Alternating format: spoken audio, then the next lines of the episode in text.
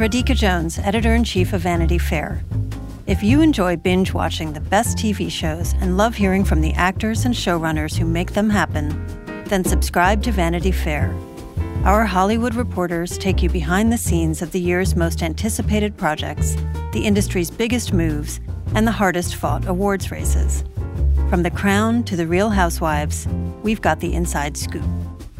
As a special thank you to our Still Watching audience, we're offering fifteen percent off a yearly digital subscription to Vanity Fair. Visit vanity fair dot com today and use promo code pod fifteen. That's vanity fair dot com. Promo code pod fifteen for fifteen percent off a yearly digital subscription to everything you want.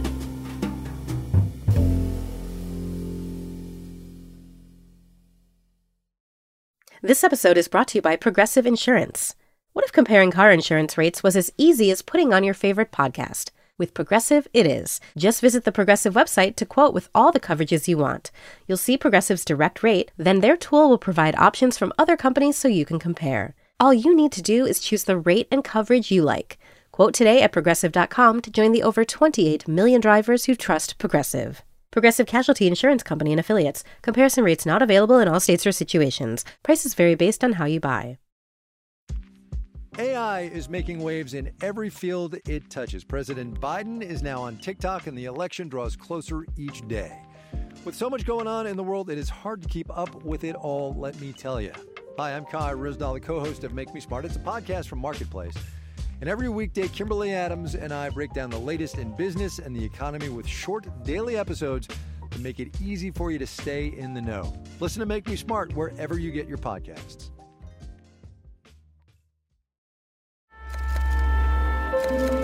Vanity Fair.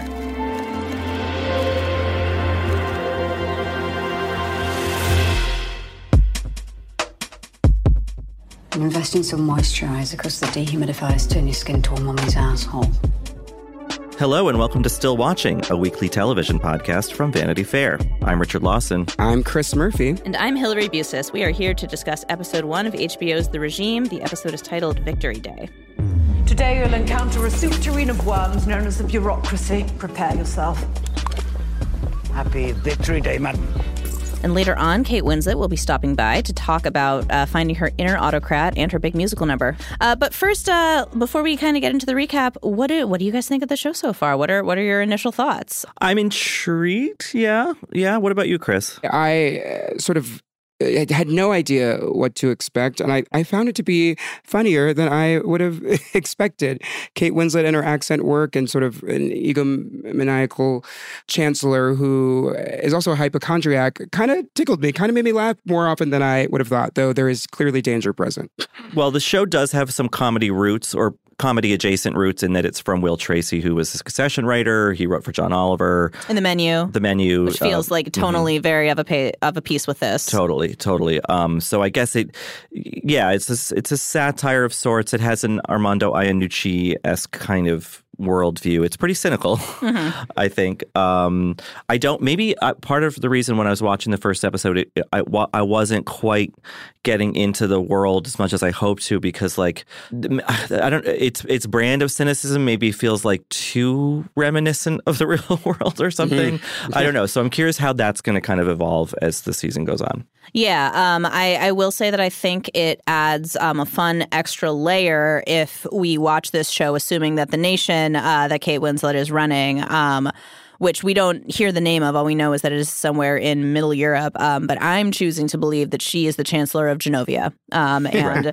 yeah. uh, of course the yeah. country from the Princess Diaries, and that you know there has been some sort of of a coup or yeah. some, Mia Thermopolis government she, overhaul. She had to step down. Yeah, Mia had to step down. Uh, somehow, Kate. Uh, some, I guess there's a chancellor before her, and that now, mm, right. and now we have now Chancellor Elena, Elena in charge um, of the nation that used to be a sort of uh, utopia. And look at look at what it's become. Yeah, I think that um, calling it Genovia from here on out is what we have to do because, um, well, it's it's fun and it it's easy. Because, and I hope that you know, uh, Disney doesn't hear us do that yeah, and make no. us stop. They're not litigious or anything. No, I wouldn't. I never. wouldn't worry about it. Um, before we talk more about this episode, let's just do a quick recap. Uh, so this is for episode one. Corporal Herbert Zubek, uh, a k a the Butcher, is reassigned by the Chancellor. This is a hygrometer. It measures humidity in the air. It helps you to tell me if there's mold nearby. We'll need you to follow me everywhere and take measurements. Do you understand? Yes, I think so, Chief. The Chancellor, played by Kate Winslet, has a raft of phantom medical issues. She's also courting American investment in her country's cobalt mines with a literal song and dance. A love like ours is love that's hard to find. Ooh, how could we let it slip away? How could we ever? You're so precious to me. But a late-night intruder rattles the Chancellor. She finds comfort in the Butcher, who manages to foil the assassination attempt. Help me. Help me. Help. The Butcher and the Chancellor develop a special bond, and he convinces her that the finance minister and doctor are making her sick. They want you crippled because you have something they will never, ever have. A fucking dream. And now that the Chancellor is miraculously cured, she addresses her people to tell them of her new, stridently anti-American strategy. We will no longer be a party to their legacy of brutality. We will no longer suffer for their greed.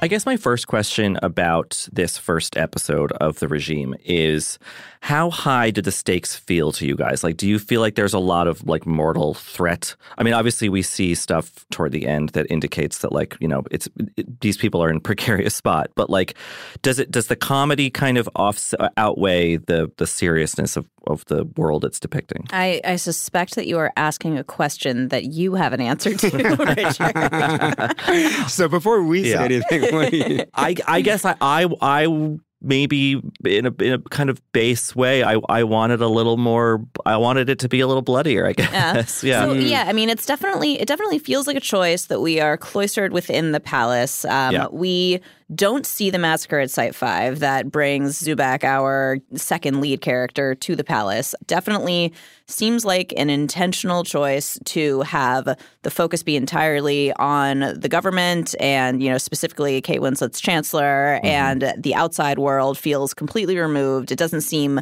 it doesn't seem to, you know, intrude at all on this very, like, isolated setting. And yeah, I don't know. I wonder if the walls kind of come down more as the show goes on. If there's some kind of bloody coup, you know, right, that would right. be a that would be a big, like, interesting reversal from, like, this very tight first episode.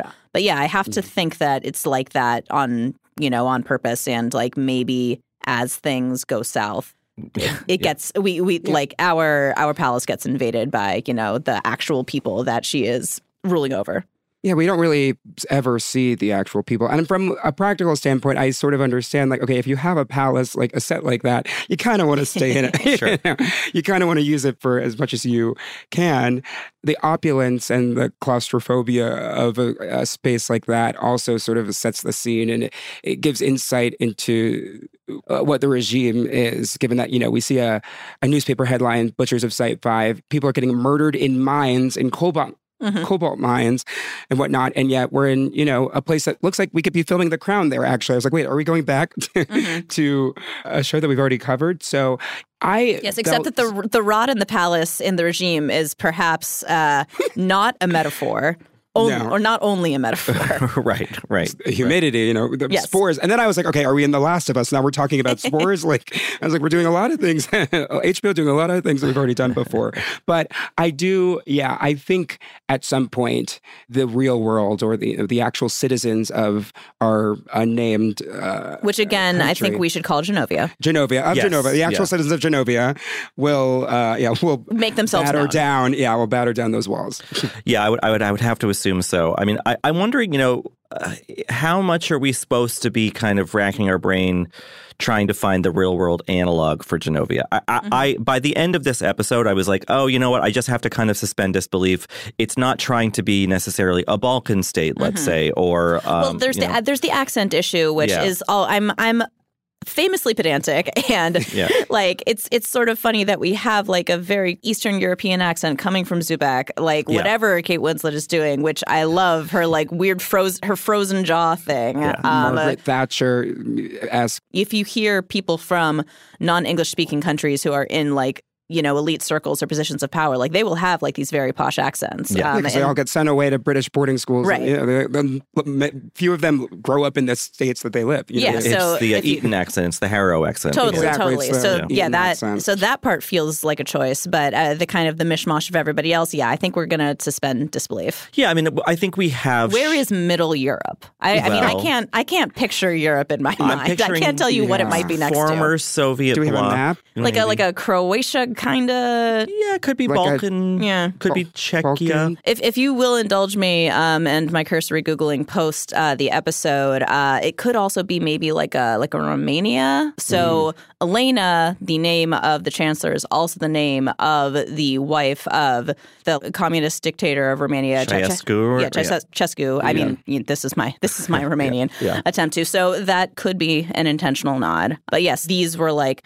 Very notorious totalitarians, like big cult of personality. Um, there's a great episode mm. of the Slate podcast Decoder Ring about how uh, Romania under Ceausescu like went crazy for Columbo.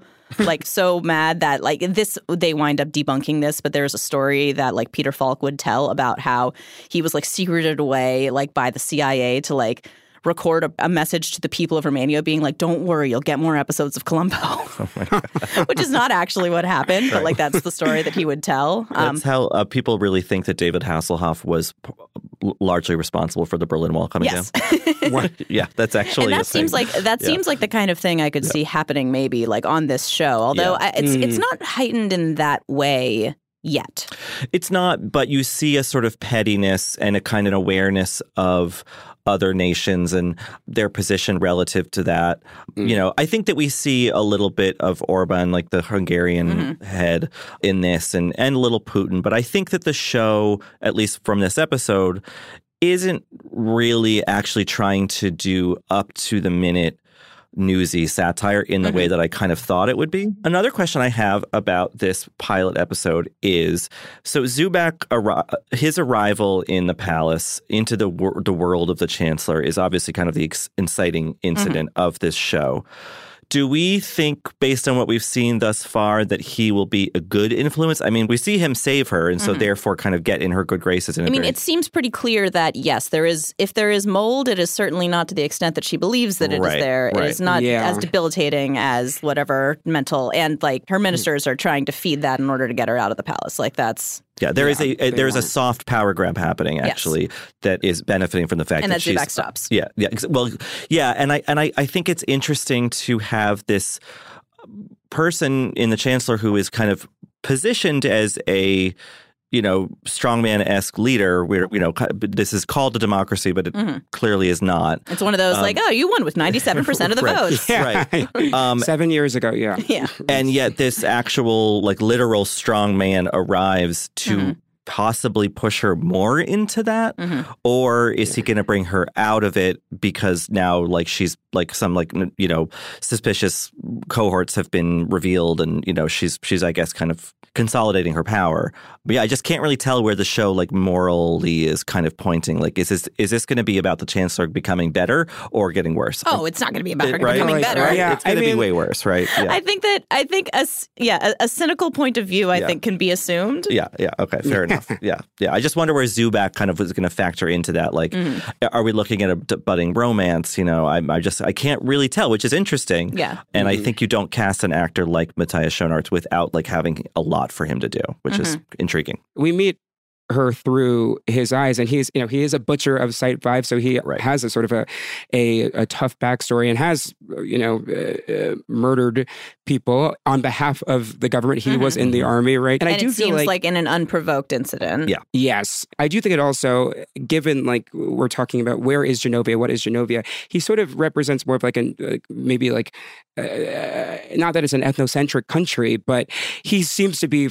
Of the, you know, of the people, salt yes. of the earth, of the people, right? Mm-hmm. He's the only sort of outside the the palace walls. He's our outsider inside that we get to follow into the regime. And it feels like he has a lot of strong ties to uh, to the country. He, he cares about his motherland in a way mm-hmm. that maybe the people who are running the show, the, you know, our finance, chief finance officer mm-hmm. and her personal doctor might not have a tie to the, yes. to the country in that way. They so seem interested think, in personal enrichment at all costs. Yes, in continuing the regime and maybe yeah. even grabbing more power for themselves, but not mm-hmm. uh, for the benefit of the people. So I do feel that he has been brought in, maybe not to, I mean, you can't really corrupt um, the chancellor because she seems to sort of already not necessarily have everyone's best interests out, but I do think he's going to push her in a way that's more like, okay, what of what of the people of Genovia? Yeah, yeah. And once a leader like that who is willing to sort of, you know, power grab and all that stuff, once they do get that particular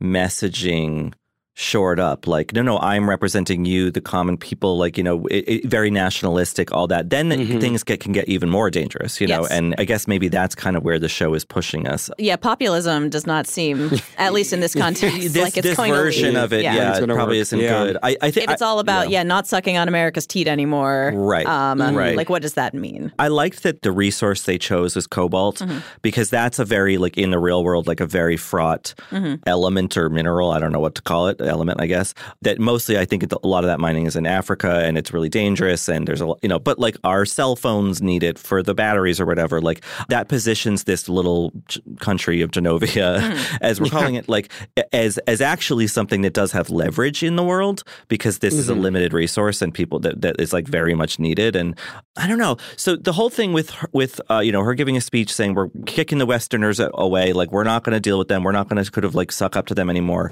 I will not let you be sucked into the decadence and toxicity of America and its surrogates around the globe. For years we have suffered so they could build the global order in their image. They've provided material aid to corrupt regimes abroad. They committed and abetted mass murder, and they've waged their crony capitalist war in every corner of the planet. They have told the rest of us, play ball, sit up straight, do as we tell you, and pay the toll. What is the show arguing about that version of global politics? Like, obviously, America has an undue influence on, like, too much of the world, and the show is kind of rejecting that. But it's also, in doing so, putting power in the hands of who seems to be a bad person. Mm-hmm. So I, I don't know. Like, it, I guess it's it's kind of ambivalent, I suppose, is, is the... So far, yeah. yeah. And I mean, and then you just have, you have, you know, Andrea Riseborough, who just seems to be, you know, trying to go along and get along and, like, survive. Mm. And, you know, she has a kid and right. she wants to, yeah. she wants the best for him, you know, pretty, like, easy motivation. And those seem like, you know, she seems like the sympathetic character here. Yes, yes. Yeah. Poor Agnes. So, so the kid situation is that's her child, but that's... but the chancellor pretends it's hers, like publicly? I think that, yeah. I th- I think that, oh, is that, I didn't get that. I just thought that the chancellor is like, you just know, likes, likes having, having him around. Like have, yeah, oh, okay. Have and okay. he's like, he's like a little pet, yeah. Oh, I yeah. see, okay. Oh, oh, yeah, basically like, oh, your son is actually my plaything. Yeah. yeah. It's okay. my plaything, yeah. Okay. You know, I, she like. I don't have any responsibility. Yeah, and then sends him away. And yeah, I mean, she doesn't, she doesn't. doesn't seem like a family uh, a family values type of lady. Um, I mean, the well, backstory yeah. that that her Nick, husband that oh Nikki my had gosh. a husband that Nikki had a wife and a child, and then she was like, "No, you're going to marry me," because it's said, good for yeah. my campaign. Yes, because it's good for my campaign. yeah. So that's that's one of the broader moments of the episode. Like, would he really be telling this to a bunch of strangers? Like.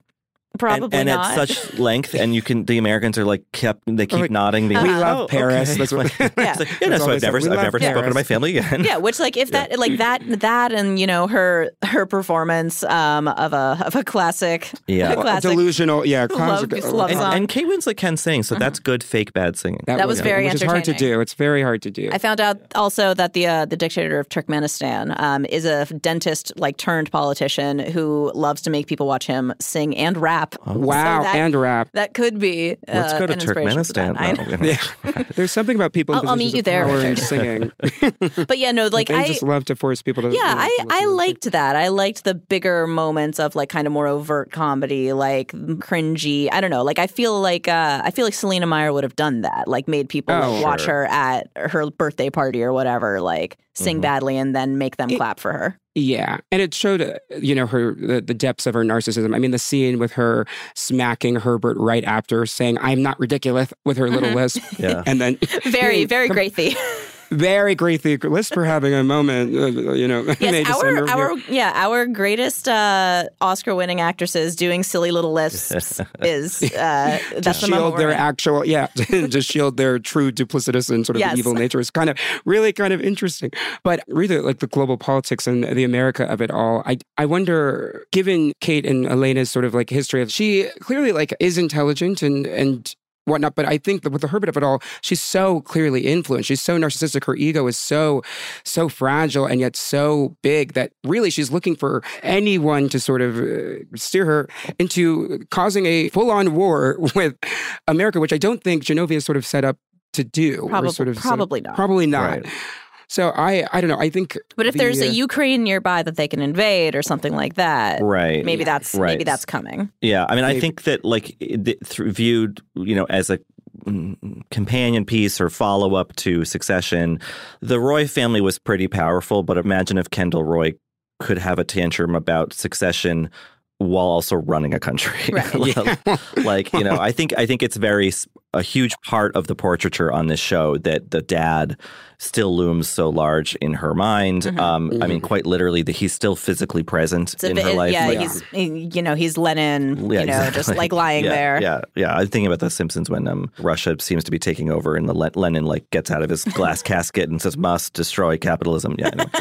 uh, maybe that'll happen on this. Who knows? Maybe. Wait, I I have a question. Mm-hmm. Too, in terms of the meeting in dreams, that mm-hmm. sort of between oh, Herbert yeah. and mm-hmm. how seriously do we think we should take the fact that Elena feels like she's seen Herbert before? She's like, I'll see you in my dreams, that they sort of... I might... like that you're calling him Herbert because you, Herbert. you feel like very deep. You feel like a very deep bond with him. I do. I like it. To you, he's not the butcher. He's, he's not, not Zubek. No, he's not no. the butcher of no, Site Five. No, he's Herbert. No, Herbert and Elena the Chancellor. But yeah, I don't know how much uh, we should... How much do you think we should be reading into that connection? It seems, is it just chemistry that they have, yeah, or is it something it, it deeper? Seems like some offhand thing she said, like maybe to kind of fuck with him mm-hmm. um, at the very, you know, in that first meeting. But yes, she is more easily influenced than she probably like would admit to being. And him, he seems, yeah, he he has kind of the heart of a zealot, and he clearly mm. very much believes in her. And I don't know if he actually thinks that he's had these dreams or he just wants to connect with her or what. But I, it does seem like whatever connection was maybe kind of floated as a joke, and they're both coming to believe that it's real. Yeah. She's clearly unhinged, but he also might be unhinged, too. Well, yeah. I mean, you see him walking yeah, through the yeah. halls, slapping himself and saying, kill yourself. Kill well, yourself. There's that. Yeah. Yeah. This is this yeah. is not a well man. He did those inclined push-ups very well. He did. Really? Yeah. yeah. And yeah. those That's climbers, me, those right mountain before. climbers. Yeah. Yeah. yeah. yeah. No, he has a, he has a whole recording. body. He has a whole body weight circuit worked out, um, which is great because you can work out anywhere. That's true. Yeah. yeah you know, that's the thing. He doesn't need a gym. He doesn't need equipment. He doesn't need a gym. Um, do we want to see them kiss? Do we want to see them get together in that way? I mean, Nikki seems like a like a weak little slime ball, so yeah, I, yeah. I don't think I'm rooting for him. no, it feels not. sort of inevitable it, it, to some degree. He does speak it, French, it, which is attractive. Yes, that's true. yeah. yeah, I agree, Chris. I think they wouldn't set up this dynamic in the way they already have in the first episode without some version of that mm-hmm. making itself apparent. But I don't also think that given that, you know, who made the show and how the show is already sort of pitched tonally, Uh, I don't think it's going to be a romance. No, it's not The Bodyguard. Yeah, right. We're not watching The Bodyguard here. Although we're not. Oh. We could. We could. maybe. Maybe we could be. Um, but yeah, I, I think that tonally I agree, Richard, that maybe it's a little scattered. But I think that there's a lot of really good details. I love Kate Winslet, like I said, facial tic or whatever she's doing. Yeah. I think that that's like a fun character choice. I love that she says, you know, we can't have salmon because it's weak. Like little, yeah. there's little turns of phrase that I think work very well. You know, when all of the ministers are waiting for her. It is very much like watching Jerry and Carolina and whoever from Succession, yeah. like gossip before the Roys come in. But I miss that show. No, it, that yeah. is a fun energy. I think also by the end of this episode, I was glad. I mean, you know, this is a fictional person. I can root for a fictional, awful person. Mm-hmm. I was glad to see her a bit more like maybe a little bit out of the sort of germophobia, all that stuff, and a little bit more centered and empowered, because like that's more of the stuff I want to see. Like I think it, it will be more fun if she's very imperious and sort of, you know, cruel and all that stuff. As much as I thought that Winslet was great at doing this stuff where she, you know, she's like scared of stuff on the walls and, and kind of like losing her mind, I had sort of tuned in wanting to see her be like the Iron Fist. And then so yeah. I think we're going to we're going to get there maybe yeah. in episode yeah. two. You know, I, I think a woman can be both. she, you know what? Scared of germs a, and also yes, rule with an can, iron. She can right. be a, a paranoid lunatic yep. and a, a strong, powerful lunatic. I think that's a great message for, for, the, for the young for women the youth watching. Of America. Yeah, yeah, yeah. Still Watching will be back in just a moment. And when we return, a conversation with our chancellor, Kate Winslet.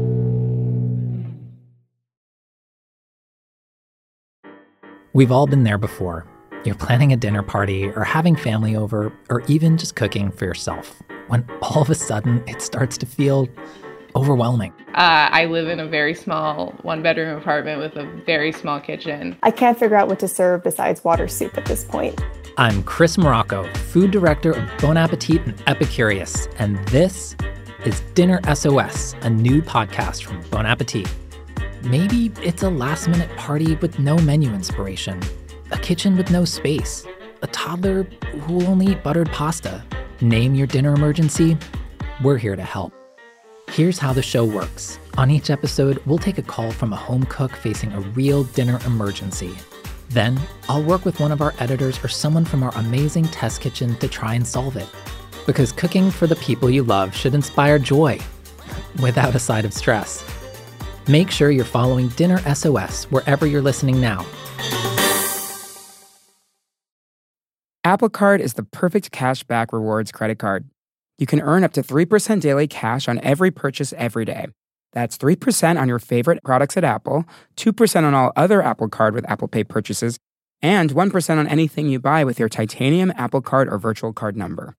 Visit apple.co slash card calculator to see how much you can earn.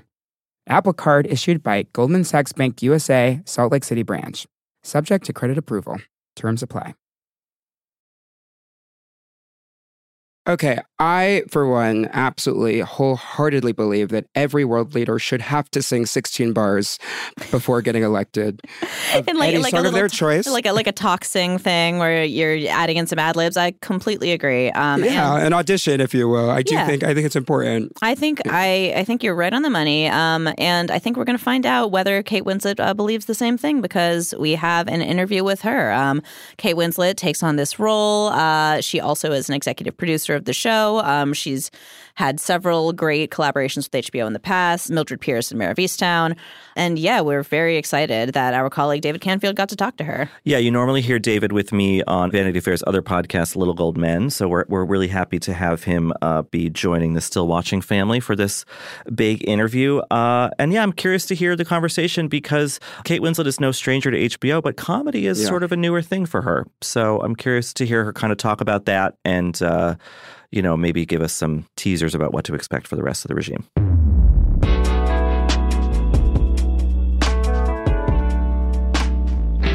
Uh, Kate Winslet, thank you so much for being here. We're going to talk all about episode one of The Regime. Uh, to start, it is such a pleasure to see you get to be funny. I haven't seen you do a ton of comedy lately. Uh, can you talk about just walking into that space, uh, how that maybe changes your chemistry as an actor at all? Um. So did I make you laugh then? You made me laugh a lot. Okay, that's so good. My God, thank you so much. See, look, I'm just like my character. I just want approval and love, affection. It's I'm seeing the connection already. Yes. You see, there's so many similarities. No, there's none. I, um, so I had to accept early on that I was nothing like this character. And that there was nothing in her that I had ever come across before. And this was just a role. I, I mean, I just had never played anything like this. Yeah. And you're absolutely right. Like, to do something funny that is clever, that's that's the dream. I mean, really it is. You know, I have always wanted to do comedy and hoped that the right thing might, you know, show its face at some point. And so to be delivered six episodes of just delicious outrage um, set in an unreal imagined place with characters that don't exist, it was just irresistible. I mean, and because it's set against a geopolitical backdrop and yet these characters are totally invented, it meant that us as actors had so much freedom. I mean, I have to be honest, it did give us artistic license to uh-huh. really go to town. Um, but then also I had to learn quite quickly that to make something funny, you can't just like try and do a funny. You can't be mm-hmm. funny. You have to you have to play it you have to play it straight, and you have to really rely on the the lines behind it, and you have to rely on the other actors to bring it, and you have to really kind of watch each other and learn that sometimes the humor can just be in the rhythm, in the pauses, in the looks. You know, I mean, some of the opportunities I had to just do a teeny tiny little face thing and yeah. not talk. Um, and learning learning that and learning how to use that as punctuation sometimes. Um, yeah, I learned a lot every day, like literally every day. I can imagine. Yeah, I, I think to that point, you have to sort of build the character in, in a similar fashion, right? She has to have the same kind of building blocks. How did you talk to Will Tracy and and the team about exactly who this woman was and, and how you would walk through spaces, what those looks would look like, as you say? Well, I knew right away that it wasn't going to make sense for me to play her using my own voice. Mm-hmm. I knew that. And we talked about that as a team early on, Stephen Frears and myself, Jessica Hobbs and Will. And, you know, there was a lot of discussion around that. Well, why wouldn't you use your own voice? And the the main point for me was that when you put a character with a clear, concise, typical R P accent in a palace, the second that person opens their mouth, the audience is going to think that it's um, it's a monarchy, that it's mm-hmm. royalty. And we have had many shows in recent years about real royal families. Mm-hmm. And this is an imagined world. And so we had to welcome everyone's voices that they wanted to bring in. So that's why Matthias uses a version of almost his own accent. Guillaume Gallienne is French. Andrea Riseborough is originally from the north of England. And she chose to honour actually some of her ancestry who were people of service in mm. going with that voice. So for Elena, I knew that I had to find something and make it believable. And so what I did was I really tried to concentrate on her whole life, and in particular, her childhood. And actually, I worked a little bit with a neuroscientist and a psychologist to try and understand trauma and exposure to trauma and how that can impact on someone's physical self and mental self. Oh, wow. Obviously, this this is a woman who is in a dec- you know, declining mental mm-hmm. and imagined physical state of decline. And that has to come from somewhere. It's not something that's just happened. It's probably always been with her. And so once I decided, and with Stephen and Jess together, we agreed that her childhood was probably fairly traumatic and that there was clearly something not quite right about the relationship with her father, that that would have stayed in her in a very significant way. And as she had risen to power, perhaps there were certain things that she would do, whether it was become really paranoid about germs or distrustful of people, not wanting to go out, which is a more of a recent thing in our story. Um, how she moves, how she speaks, how she holds herself. We allowed for those things to be manifestations of something more traumatic that had learnt to live inside of her body, but that she had had to learn how to hide. And so I then realized that I was playing someone who was always wearing a mask of some kind.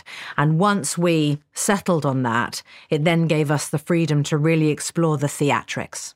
So she could then dress in ways that are almost absurd, you know, being sometimes overtly sexual with just how tight those costumes are that I was occasionally sewn into. Um, because she uses her physical self in a way mm-hmm. that is completely inappropriate at times, but simply because she doesn't have the emotional language with which to communicate what she thinks, how she feels. You know, she thinks that being powerful just means they love me, they see, look, they think I'm beautiful. Mm-hmm. See, I look nice, don't I? Yes, I look nice. Okay, let's go. She's constantly asking mm-hmm. people, does she look nice? Never waiting for a response and always just telling it to herself. Mm-hmm. So these weird sort of twisted affirmations that that go on are all part of her sickness, really. Um, and then, of course, she falls in love with the most, most unlikely of characters, but yes. really actually falls in love and becomes somewhat obsessed by him as he does with her, which we mm-hmm. see. And then her whole power trajectory goes extremely pear-shaped because she just listens to him perhaps a little bit too much. Just a little bit. Just a little bit, yes. It's it's fascinating, though, the amount that goes into this psychology uh, that you're describing, and yet the task ultimately is to make her funny, like you were saying at the beginning. It's it's a strange question, but how did you find that experience? Like, especially knowing all that a lot of this is coming from pain, trauma, et cetera, and then spinning it in a way where we can laugh. I think you just have to be prepared as an actor to be able to laugh at yourself, you yeah. know, to not be able to take yourself too seriously. So I had to just drop drop all that. I had to not worry about whether people thought I was funny or not funny, or, you know, I, I had to I had to learn very quickly that that was just like du- bullshit self-indulgence. Just mm-hmm. stop stop all that. Um, but the script was, you know, the script was so strong, and the humor um, and the darkness of the humor, the satirical rhythm of the humour um, was so abundantly clear to all of us that um, we as actors all walked through the doors and into the same damn room when it came to what story we were telling. And that was enormously helpful. And actually, I have to say, like, a lot of the actors we were working with have done comedy in the past, you know, mm-hmm. and I realised quickly, okay, yeah, right. Okay, so you play it straight, you know, that thing. I had to learn so damn quickly that. Um, And comedy just isn't funny if you're trying to make it funny.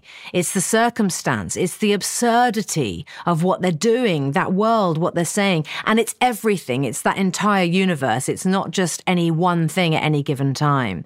Um, and so as a sort of a collaborative, creative team, we all had to really kind of, we absolutely had to listen to one another, really. And it was so lovely to have that. It was really... And truly, there was no sense of people being in their different departments. It was all one thing, and we had to all work together. It was just fantastic. Can I ask you about the singing?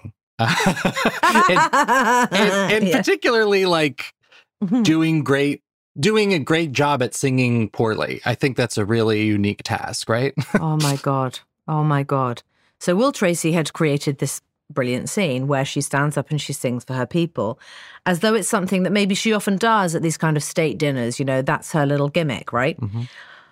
And so I damn well learned to sing that song well, which is, by the way, a hard song to sing, okay? So we go into Abbey Road, which is where Alexandre Desplat records everything. Yep. So it's an incredibly exciting moment. I'm standing on the fucking stage where the Beatles recorded everything, and I can't believe it. And here I am singing this song. And they're all up in the recording booth, and I can see them in this big glass box. And there's Stephen Frears like this. And he looks sort of a bit grumpy, and I'm thinking, oh, fuck, I better get it right. So I sing the song, like, confidently and, you know, well, I'd been practicing. Mm-hmm. And I get to the end, and he goes, through the window, he just shakes his head. I'm like, oh, for fuck's sake, what? So he, this little person, little Stephen, walks from behind the glass door, opens the actual door of the stage and starts to walk down the steps towards me. And I'm going, what? What is it? Is it horrible? He goes, no, I just don't understand. Huh. I don't understand why she's singing well. Why? Why? I said, um, because that's written in the script. And he said, no, it doesn't work. It doesn't work. I said, okay, oh my God, what are we going to do? Thinking, shit, he's going to change the song. We've only got right. today to record it. And then we're all going up to, you know, we're all going up to the Peak District where we're filming up there this afternoon. And he said, sing it, sing it badly. And I'm like, huh. okay, now I get it. And the second I started singing it badly, this window framing all mm. these phenomenal professionals suddenly became a cackling, giggling mass of hysterical people wow. who could not stop laughing. And I was like, okay, that's the way we're going to do it. And it's actually quite difficult to sing badly. Right. I mean, not sing badly, but to find, like, the ba- really bad version of the bad key. Mm-hmm. It's quite hard to do and keep doing the same thing every time. Oh, my God.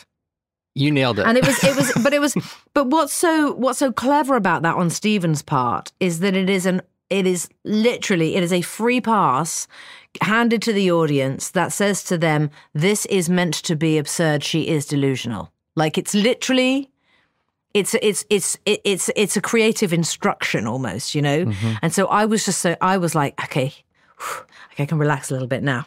He's given me a bit of a free pass right. here. This is great. Um, And it was honestly so much fun, so much fun. What a way to walk into a character. She is delusional. This is ridiculous. like, but but she but but she absolutely is, and I just yep, had to embrace that. There's no point trying to make it real. It's not. It's not yep. meant to be. Uh, well, to that point, I'd love to to close by asking you, even beyond the absurdist confines of this show, if you did look at all to the rest of the world, to the the. You know, there's no shortage of terrible leaders we've had uh, in our history and, and recently. Like, if there were any models for you in terms of how she actually governed, how she spoke to her people, things like that. You know, it just wouldn't have been a safe place for me to go. I just decided mm-hmm. she's really not like anyone I've ever come across. And and leaning on the theatrics of her was something I felt was... was just a, a better, it was just a better option. I just had never come across anyone like this. I mean, she's Elena Vernon. She's completely unique. It's like no one else I'd ever played. And I wanted to really make her totally my own and like no one else I'd ever played before. And so in order to do that, I just, honestly, I just dug right into the character. You know, the thing is, there have been horrendous dictators for centuries, mm-hmm. and there will be for centuries to come. And people will draw from the show whatever they choose to, precisely because of that geopolitical backdrop. But it was my job to always make sure that I was sticking by the choices that I was making to play this, this delusional, ridiculous woman living in a fictional country in an invented part of Central Europe. And, and and actually, I had more freedom that way, you know. Mm-hmm. I really had much more freedom, and and I felt that we could lean on the, we could we could lean on how neurotic she was, how paranoid she was, how how insecure she was. I mean, there was so much freedom I gave myself to explore such a wide-reaching range of, I suppose, elements of her mental health area, and. It was important to me to do that so that she just became fuller. The larger than life she was, the safer I was going to be. So I was very lucky that I was encouraged to stay in that direction. Uh, I think I can speak for all viewers to say we were all quite lucky uh, that you were in that space. Kate Winslet, thank, thank you so much. Thank you. Still Watching will be back in just a moment. And when we return, we'll make our predictions for who will lead the regime at the end of the series.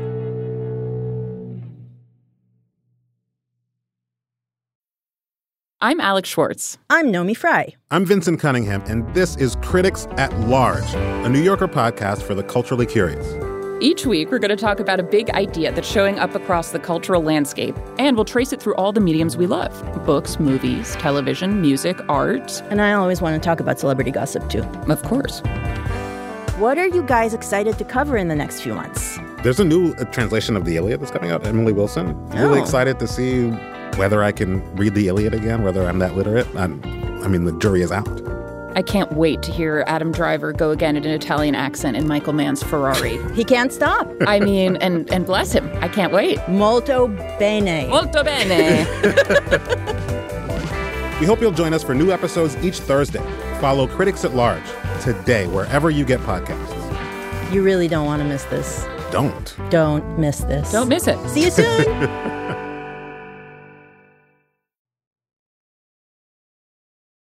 Okay, so we are going to end each week of our coverage of the regime by taking a guess of uh, who we think might be leading the nation in the end. You know, our opening credits show the flag getting increasingly tattered, and then it falls, and then it rises again. And, like, mm-hmm. does that mean the new leader is coming? Who knows? Um, so who do we think that the chancellor is going to be by the end of the series? Well, okay. uh, we should say, by the way, that the winner gets a one-way ticket to Turkmenistan.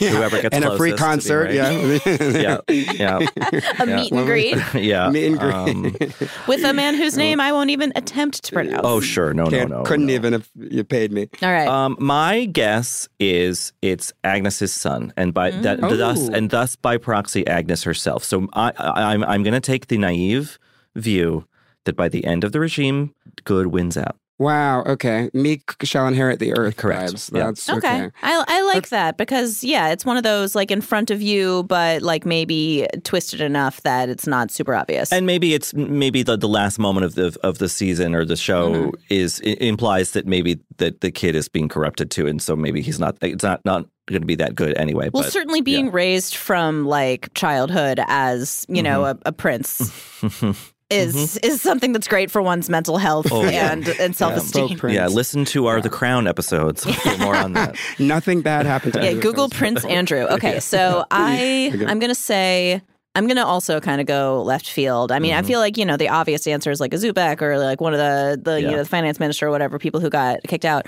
We know that Hugh Grant is going to be on this show. Oh, yeah. Mm-hmm. We don't know who he is yet. He's not no. in this episode. Yeah. I feel like somehow Hugh Grant is going to wind up in charge. Maybe uh, as his Wonka Oompa Loompa character. I was about to say. Maybe as, as the prime Oompa minister Oompa from uh, Love Actually. Maybe just as star of the screen, Hugh yeah. Grant. Exactly. Maybe he plays a character. I don't even know. I'm going to say that, yeah, I feel like he He has, he has something to do with the end game. Okay. If it ended and then it, Love Actually immediately starts, I guess that would oh, be... Oh, yeah. It. If this whole time it's actually been like prequel nineteen ninety-eight, to... then that's a fun twist to do. I'll, I'll go straight down the middle and go for my guy Herbert mm-hmm. Zubek and say maybe it's a story about how you can rise from nothing and, you know, you get in your way and you, you know, a sort of the favorite, you work your way all the way yeah. to the top and, you know, absolute power will then corrupt all and whatnot. I mean, that's a little like, I feel like that's too paint by numbers. I don't think the show will necessarily do that. But I do think Herbert's shooting to the moon. I think he's only getting more and more power. We saw him, you know, come in as, you know, chief humidifier taker, get knocked down to mm-hmm. six a.m. to the six a.m. slot, save her life. I think he's now curried favor and I think he can manipulate her. And if not him, then someone in his orbit, somebody from mm. outside the palace no, walls. His, his darling mother or something, yeah. His dar- yeah, his uh, beetroot friend, you know, friends. Um, oh, that reminds uh, me, we didn't, we didn't really talk about the assassination attempt. Oh yeah, which is c- kind of interesting because yeah. she was more she was more concerned about breathing the air of the guy than the fact mm-hmm. that he could have killed her. He was like, I can't believe we breathe, yeah. we breathe the same air. It wasn't really even that like, oh, this man. Well, was yeah, because he, he came from bedroom. The outside. He is tainted. Um, but do do you think that he was sent by the by the people who she blamed for no. ten, prob- like I think he was a random not. crank. You think so? Yeah. You don't think that somebody in the palace had something to do with it? No, I because I feel like the way that he was kind of like sitting. The, this yeah he was just like I think it was like a weird impulse and he, and then maybe he was a, not, mm-hmm. not well in the in the mind because he didn't yeah. just like go for it. Right. He was just, it wasn't yeah. he wasn't on a mission. Okay. It was like it's, yeah. it just felt like a, what what am I doing here? I don't know. I kind of read that as hmm. like. He's being paid. He's like some poor, right, you know, cobalt right. miner, like right. sugar beet mm. farmer from way out. Like he doesn't actually want to be here. He's terrified to be doing this, but somebody but has paid has him to. off. And that's okay. why he's hesitating. And I think that somebody in the circle, I don't think it was I don't think it was Kate Winslet who, like, would have set him on herself. But, like, I don't know. It could have been her husband. Could have been Or it could husband. have been the Americans. True. That is true. Americans me, love it, to send assassins to kill foreign what leaders. You, what are you talking about, Hillary? I have heard maybe. It's never happened. It's never happened. I'm going to end it this, rem- like, totally, like, I don't know, voting for R F K Junior or something. Oh, no. Oh, no. Oh, God. Oh, my God. It did death. remind me of that episode of The Crown where, you know, a man just broke into the Queen's bedroom and they just sort of sit and have tea all day. Yeah. Um, so there's a precedent for this. There um, is, I suppose. But yeah, I, I, and the fact that that happened, I don't know. Her, she's she's not safe. People are people are no, coming, and the people the, are plotting. Apparently, the palace is pretty easy to get into, so that's something yeah. that they should probably look crack into. Crack open a window. Well, they spent then... all that time on fake mold mitigation. They don't have any real security. It's true. It's true. It's expensive.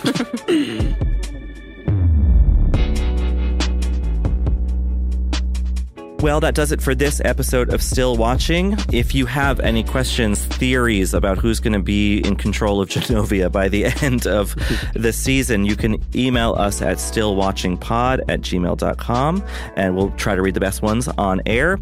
Uh, and you can find me on social media at Rylaws, R I L A W S. And you can find me on social media at Chris Triss. And you can find me at Hilibuster with two R's.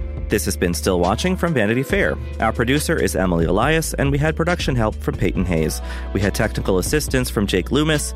Stephen Valentino is our executive producer, and our theme music is by Alexis Quadrado. We'll be back next Sunday for episode two. Looking forward to seeing you then, comrades.